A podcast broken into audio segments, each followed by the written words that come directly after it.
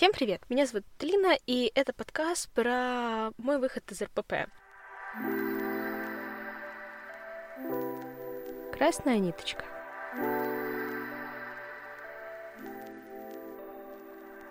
Напомню кратко, что цель моего подкаста, в принципе, все, что я делаю, это помочь девушкам, у которых по какой-либо причине нет возможности пойти к психологу, выйти из РПП самим. Сегодня я хочу рассказать мою историю. В прошлом выпуске я упоминала, что она довольно интересная, поэтому я хочу ее сейчас рассказать. В принципе, как я докатилась до того, что у меня началась анорексия, и потом, как я из нее выходила. Это было года четыре назад, мне было лет 12-13. Я уже не могу точно сказать, откуда возникла мысль, что со мной что-то не так, но я была обычным средним ребенком, не толстым и не худым, просто обычным средним ребенком, ничего особо выдающегося. И вот откуда-то во мне поселилась мысль, что со мной что-то не так, мне нужно худеть, что моя жизнь станет лучше, если я буду худеть. Возможно, потому что я зарегистрировалась ВКонтакте, и там были какие-то паблики, возможно, окружение, я уже не вспомню, но мысль поселилась, и я начала потихоньку пытаться, но как-то особо не получалось. И вот только три года назад я узнала о том, что что, по сути, мы худеем от того, что сокращаем наши порции, то есть от дефицита калорий. До этого я пыталась спортом, правильным питанием, еще как-то интуитивным, но это все не особо выходило, хотя, хотя потихонечку я худела. И вот два года назад я узнала о способе, что можно сокращать еду, начала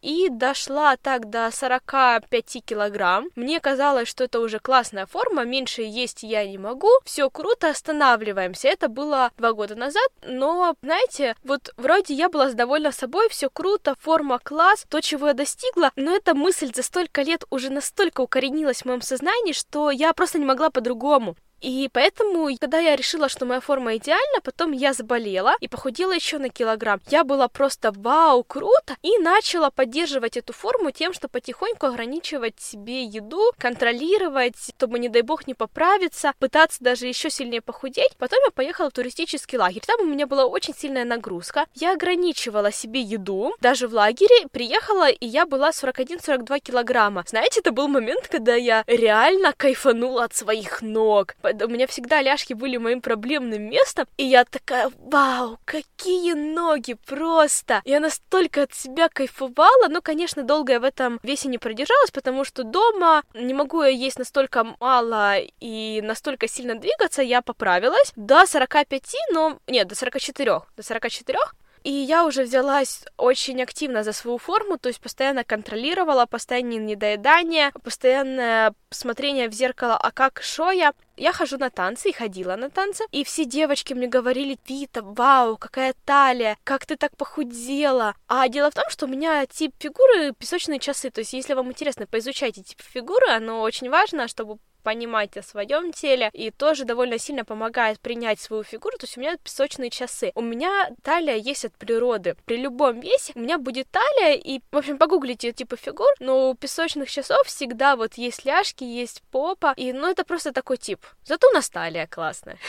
Вот. И мне все говорили, Вита, вау, какая талия, как ты так смогла. Конечно, я была очень сильно довольна этими комплиментами, мне нравилось, все было очень круто. Но при этом у меня повышалась ненависть к своему телу, и уже осенью я просто в такой ненависти была. Не знаю, мне было такое ощущение, что хочу сжечь себя изнутри. То есть было это сильная ненависть, я понимала, что это неправильно, пыталась с ней работать, но так себе выходила. То есть это была довольно сильная яма. Потом все это длилось до карантина, до марта. Кстати, хочу сказать, что все это время, то есть с лагеря до карантина, я жила в цикле. С понедельника по субботу мы сбрасываем АМЕС. В воскресенье еду гулять с моим парнем, которому, к слову, я познакомилась в лагере. Приезжаю, объедаюсь, срыв, все дела. Потом понедельник, вторник, среда сбрасываю то, что набрала. Четверг, пятница, суббота. Я сбрасываю еще больше, чтобы поехать в воскресенье парню перед ним. Всем такой красивый, а потом опять объесса. И вот в таком режиме я жила до марта. Потом в марте, когда объявляют карантин, я сильно-сильно тяну связку, и меня кладут с гипсом на ногой на две недели. И я понимаю, что карантин, мы в заточении, плюс я еще сижу, вообще скучно, что я объемся, будут сильные срывы. Я такая, ну ладно, ничего страшного, потом как гипс снимут, сброшу. И, в общем, мне жутко срывает крышу. Конечно, никто не собирался сбрасывать, и два месяца я просто просто очень сильно объедалась, поправилась сильно, поправилась килограмм на 10, может даже 12, и для меня это, конечно, было шоком, адом. Я тогда была одна сессия с психологом, она не особо мне в тот момент помогла. К слову, когда у меня были недоедания, у меня пропал цикл, то есть было раз в месяц, раз в два месяца. Но вы понимаете, что это, ну, это не про нормальный цикл, не про здоровое тело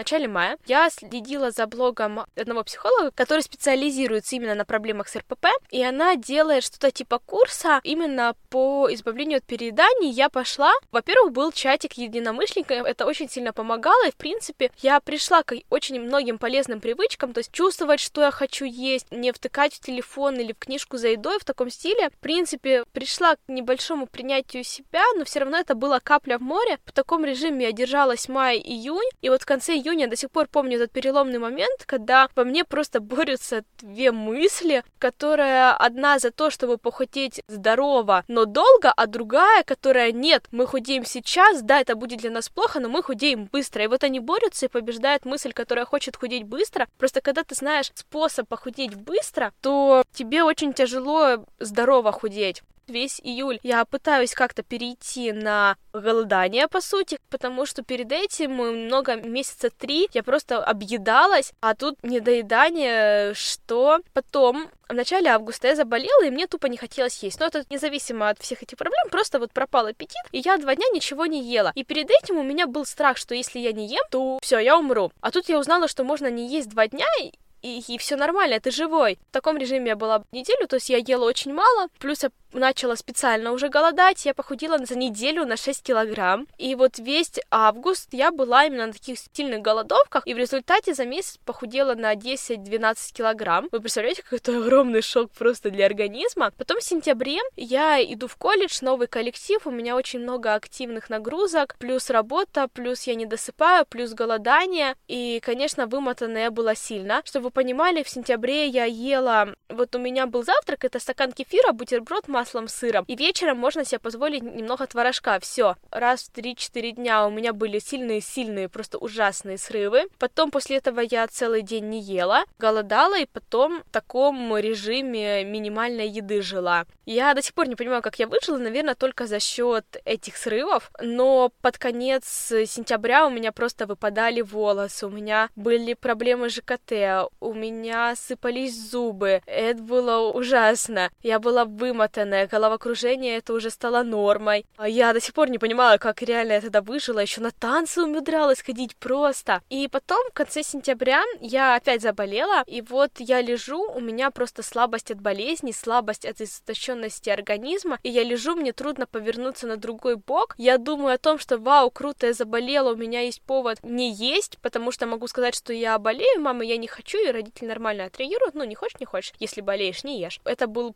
шанс похудеть еще больше. И вот я что-то лежу, смотрю Netflix, тут просто такая пронизывающая сознание мысли, если ты сейчас не поешь, ты умрешь. Я такая, чё, как, что, в смысле? И просто это было настолько навязчивое желание, то если я сейчас не поем, я умру, я такая, ладно, ладно, окей, я поем, не надо. Пошла на кухню, нагрела себе пирожок, я помню, просто я делаю эти несколько гусков, глотаю, и у меня просто такое тепло по всему телу, и вот эта мысль отпускает, и я просто сижу на кухне с пирожком и не понимаю, что это, вообще было, и в этот момент я поняла, что мое ментальное здоровье мне важнее, что нужно, да, нужно идти к психологу, то есть эти месяцы я задумалась о том, что можно пойти, но мне было страшно, потому что мне казалось, что меня заставят э, набирать, меня заставят есть, потому что родители моя лучшая подруга так и делали, меня пытались закормить, мне казалось, что психолог меня тоже закормит, но тут я решила, что даже если психолог будет меня закармливать, то ничего страшного. Окей, я согласна, лишь бы не сходить с ума. Это был тот момент, когда я мало того, что достигла дна, так мне еще с той стороны постучали. Поэтому мне кажется, что по-настоящему можно решить РПП только если вы морально готовы. То есть если вы уже твердо решили, что да, вы этого хотите, только тогда. Для этого иногда нужно достичь дна, чтобы от него оттолкнуться.